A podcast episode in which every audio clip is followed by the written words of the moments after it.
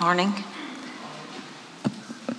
There are two readings today from the book of Revelation, and the first one is in chapter 2, verses 1 to 7, and you can find that on page 1234 of the Church Bible.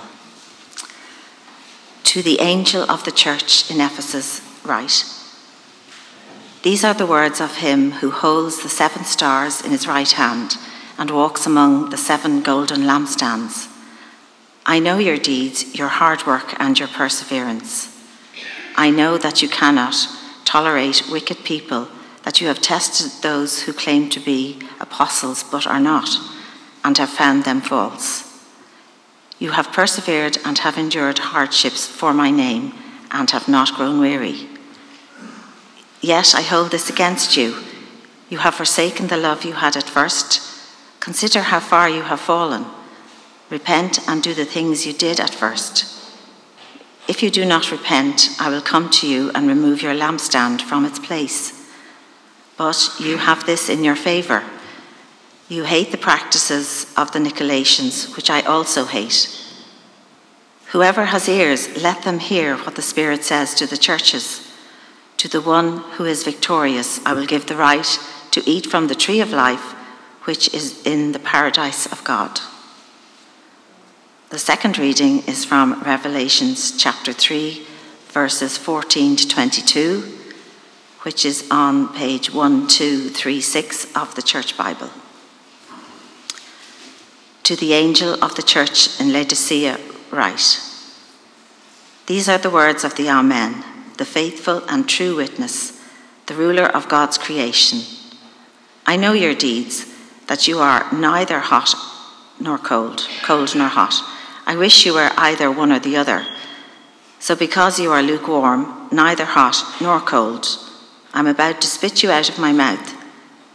You say, I am rich, I have acquired wealth and do not need a thing. But you do not realize that you are wretched, pitiful, poor, blind, and naked. I counsel you to buy from me gold refined in the fire, so you can become rich, and white clothes to wear, so you can cover your shameful nakedness, and salve to put on your eyes, so you can see. Those whom I love I rebuke and discipline, so be earnest and repent. Here I am, I stand at the door and knock. If anyone hears my voice and opens the door, I will come in and eat with that person, and they with me. To the one who is victorious, I will give the right to sit with me on my throne, just as I was victorious and sat down with my Father on his throne. Whoever has ears, let them hear what the Spirit says to the churches." This is the word of the Lord. Thank you, Brian. Thank you, Yvonne. The music group are now going to...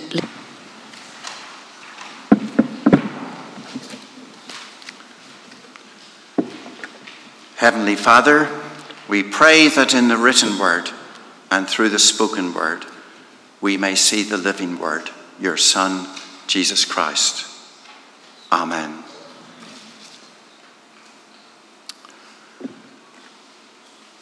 Keep up the good work. There's room for improvement. Must do better. As we approach the end of another school year, we may recall our teachers writing such phrases in our school reports. And we may be tempted to think of these messages to the churches in our reading in similar terms, as progress reports on them from the writer, John. But they carry much more authority than that, for each of the messages begins, "These are the words of," followed by a description of the risen Christ. It was Jesus himself who was addressing these churches, and they needed to take to heart what he was saying to them. The order in which the seven churches are addressed in the book of Revelation is geographical. It reflects the journey that John's letter would have taken on its way from the island of Patmos, where he was exiled, firstly to Ephesus by boat, and then onward by road to Smyrna and all the way to Laodicea. However, we're going to consider them in a different order. This morning we're looking at the first and last of the messages, which contain warnings. And next month we'll look at two churches who were warmly commended by Jesus. Maybe we feel drawn towards the messages that are more affirming, but it's important that we see pitfalls to avoid as well as examples to follow. These messages come from the one who loves us and wants the very best for us. So let's listen carefully to these warnings and heed what they say. We'll find it helpful to notice the pattern that each message follows. The book of Revelation as a whole begins with a vision of the risen Christ and ends with a vision of a new heaven and a new earth. That is, it starts with who Christ is and moves towards the future that God has planned for his people. Each of the messages to the churches has the same structure. Last week we saw how chapter 1 described Jesus as the faithful witness who is now among the lampstands. Following on from that, the messages in today's reading were introduced as being from the one who walks among the lampstands and who is the faithful and true witness. And they concluded by mentioning the tree of life and the throne of Christ, the feature in the final chapters of the book.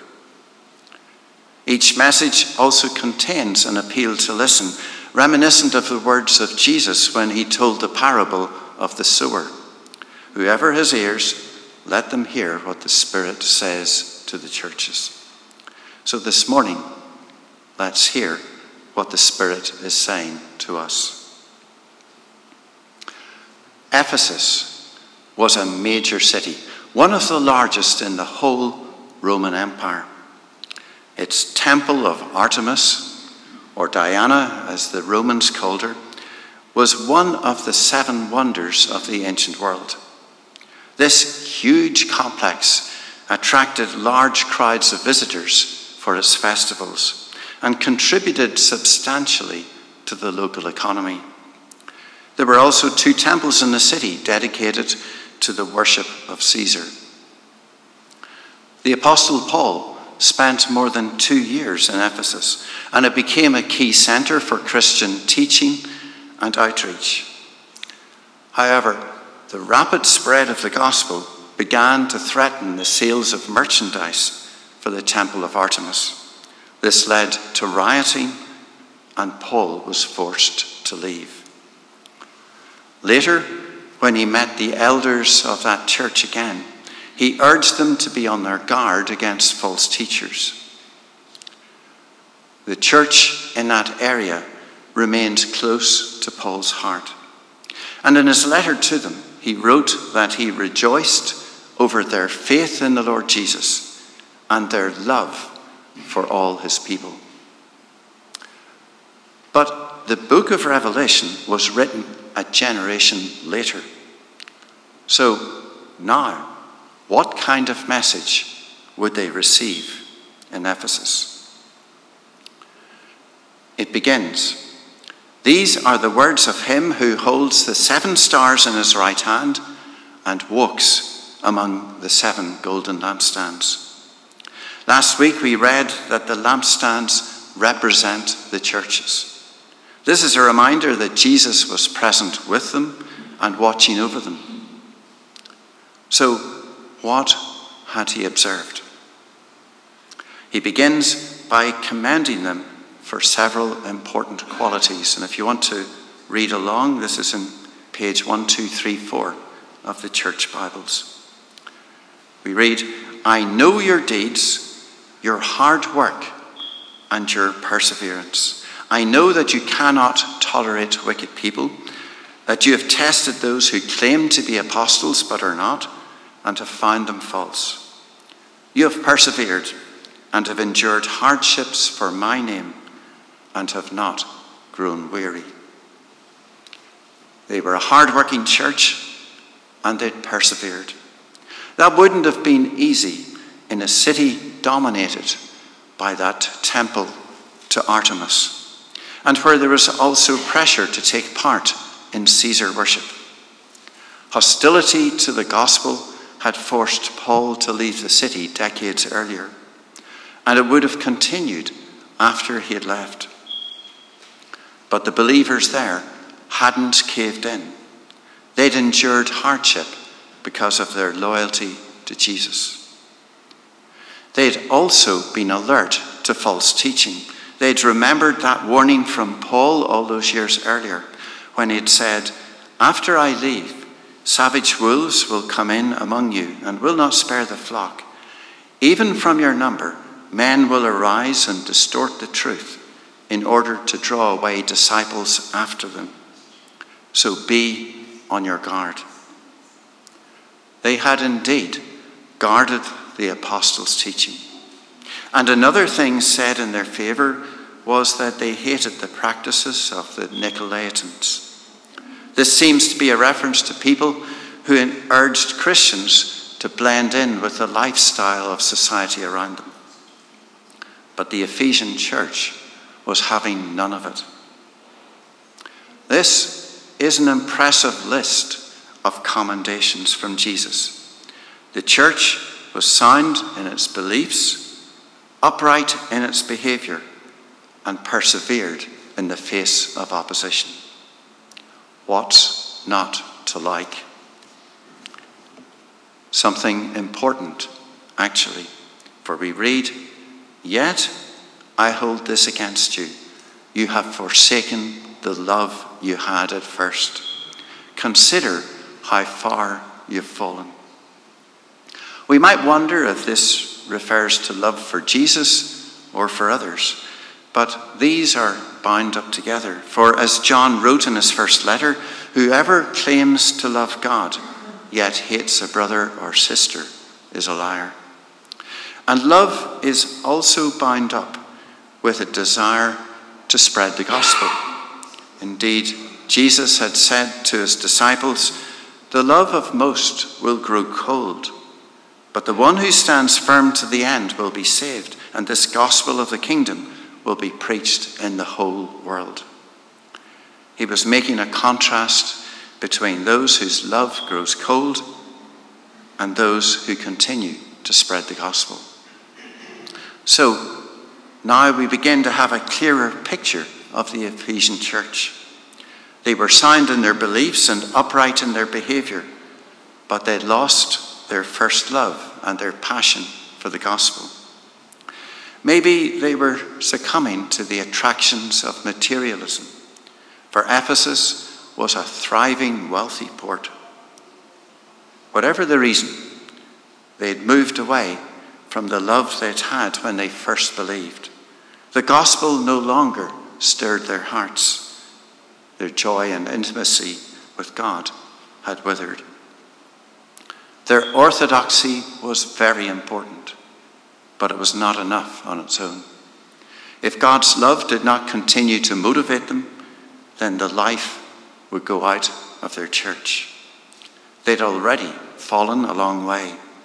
A generation earlier, they'd been a major center for Christianity, led by Paul and then Timothy.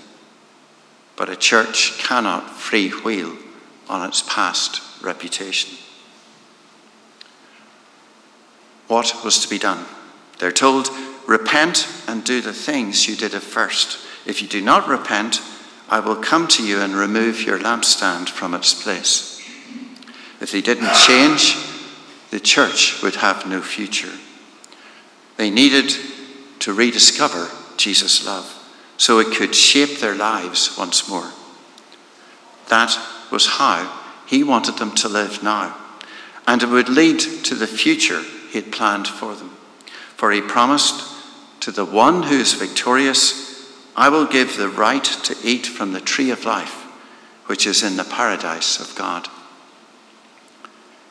The church in Ephesus had been careful to resist pressure from others. What they now needed to address was the dullness of their own hearts towards God.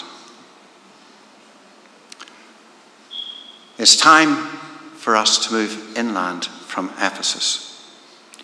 The city of Laodicea was a wealthy commercial hub at the junction of important trade routes. It was a key centre for banking, for the manufacture of woolen garments, and for medicine. In particular, they produced a valued eye ointment from the dust of local rock. So, the people of Laodicea were wealthy, healthy, and well-dressed, confident of their self-sufficiency.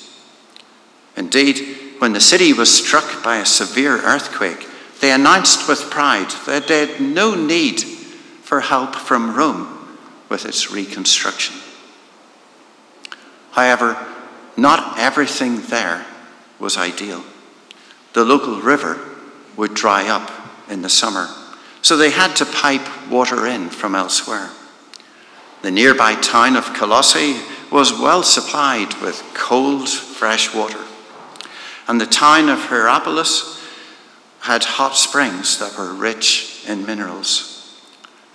But the water that reached Laodicea had to travel many miles through stone pipes. By the time it reached the city, it was tepid and tasted bad. Visitors instinctively spat it out when they tasted it for the first time. It seems that the Christians in Laodicea shared in the local prosperity. Like their city, they declared, "I do not need a thing." However, business activities were often tied up with Caesar worship. So we might begin to wonder about the compromises they made to maintain their standard of living. Let's now look at the message that church received. You just have to turn over a page if you're following in the church Bibles. It begins, "These are the words of the Amen, the faithful and true witness, the ruler of God's creation."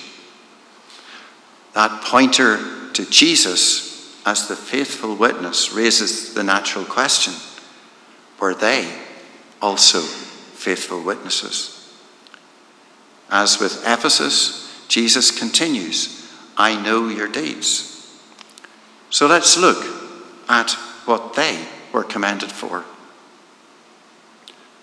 Actually, Jesus doesn't have anything positive to say about them whatsoever. Instead, he says, "I know your deeds, that you are neither cold nor hot. I wish you were either one or the other. So because you're lukewarm, neither hot nor cold, I'm about to spit you out from my mouth." They weren't like that deliciously cool fresh water in Colossae, or those rich hot springs in Hierapolis. Instead, like the unpalatable tepid water in Laodicea, Jesus found them hard to stomach. They were neither one thing nor the other. Their response to his death on the cross was half-hearted. The gospel message just wasn't that important to them. However, as C.S. Lewis once wrote, "Christianity, if false, is of no importance, and if true, is of infinite importance. The only thing that it cannot be is moderately important."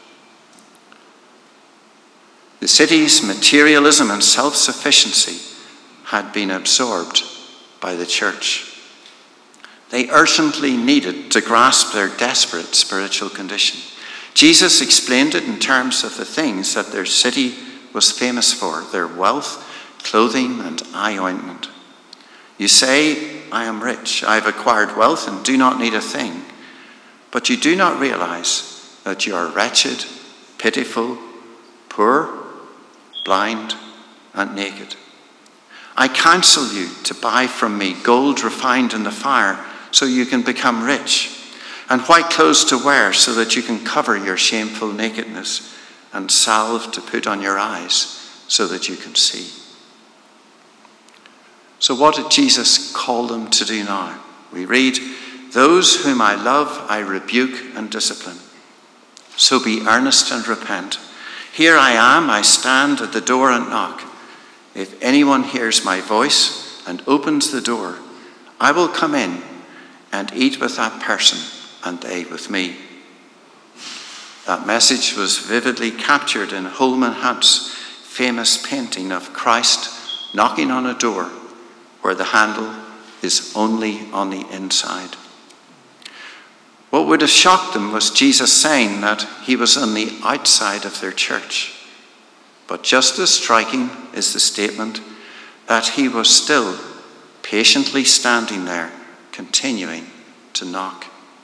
He was waiting for them to let him in and have fellowship with them. He hadn't given up on them. He had all they needed and he wanted to give it to them. The things they treasured were worthless in comparison. Would they open the door to him?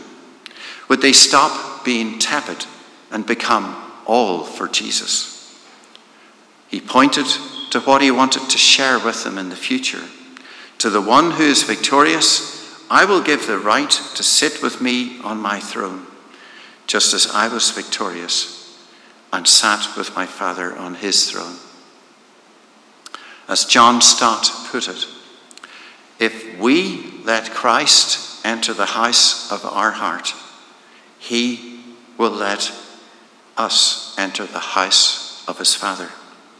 If we invite Jesus to sit with us at our table, then he will invite us to sit with him on his throne. So, what should we take away from these two messages to the churches? Their sobering tone should give us pause for thought. They contain warnings that we should heed in our church and in our own lives. The Ephesian church was hardworking and persevered in the face of persecution. They upheld the teaching of the apostles and lived by its moral standards. And they had had an outstanding reputation in the past for teaching God's word and for gospel outreach. But now they'd lost sight of the most important thing of all, keeping the love of Jesus as seen on the cross at the center of all they were and did. The church in Laodicea had nothing at all to commend it in Jesus' eyes. They were in great shape financially. They were comfortable and content. But Jesus was peripheral to their lives, and he wasn't willing to accept such a minor role. They were unaware of being poor, blind, and naked in his eyes. They hadn't grasped that he was on the outside, knocking to get in. But he hadn't stopped knocking. He wanted to have fellowship with them. He wanted to spend eternity with them. Would they open the door? Although there were significant differences between these two churches, they shared a common failure. They'd either weakened their personal connection with Jesus or lost it altogether. That is the key issue for us as well. Without Jesus, we have nothing of eternal value. With him, we have everything that matters. So let's resolve that our lives will be shaped by his love shown to us on the cross and by the gospel message that he has entrusted to us. Did these churches heed their warnings? Correspondence in the early church indicates that the Ephesians did, for it shows that the church there was again thriving spiritually in subsequent decades. What about us? Will we heed these warnings to prioritize above all our relationship with Jesus. Let's hear what the Spirit says to the churches. Amen.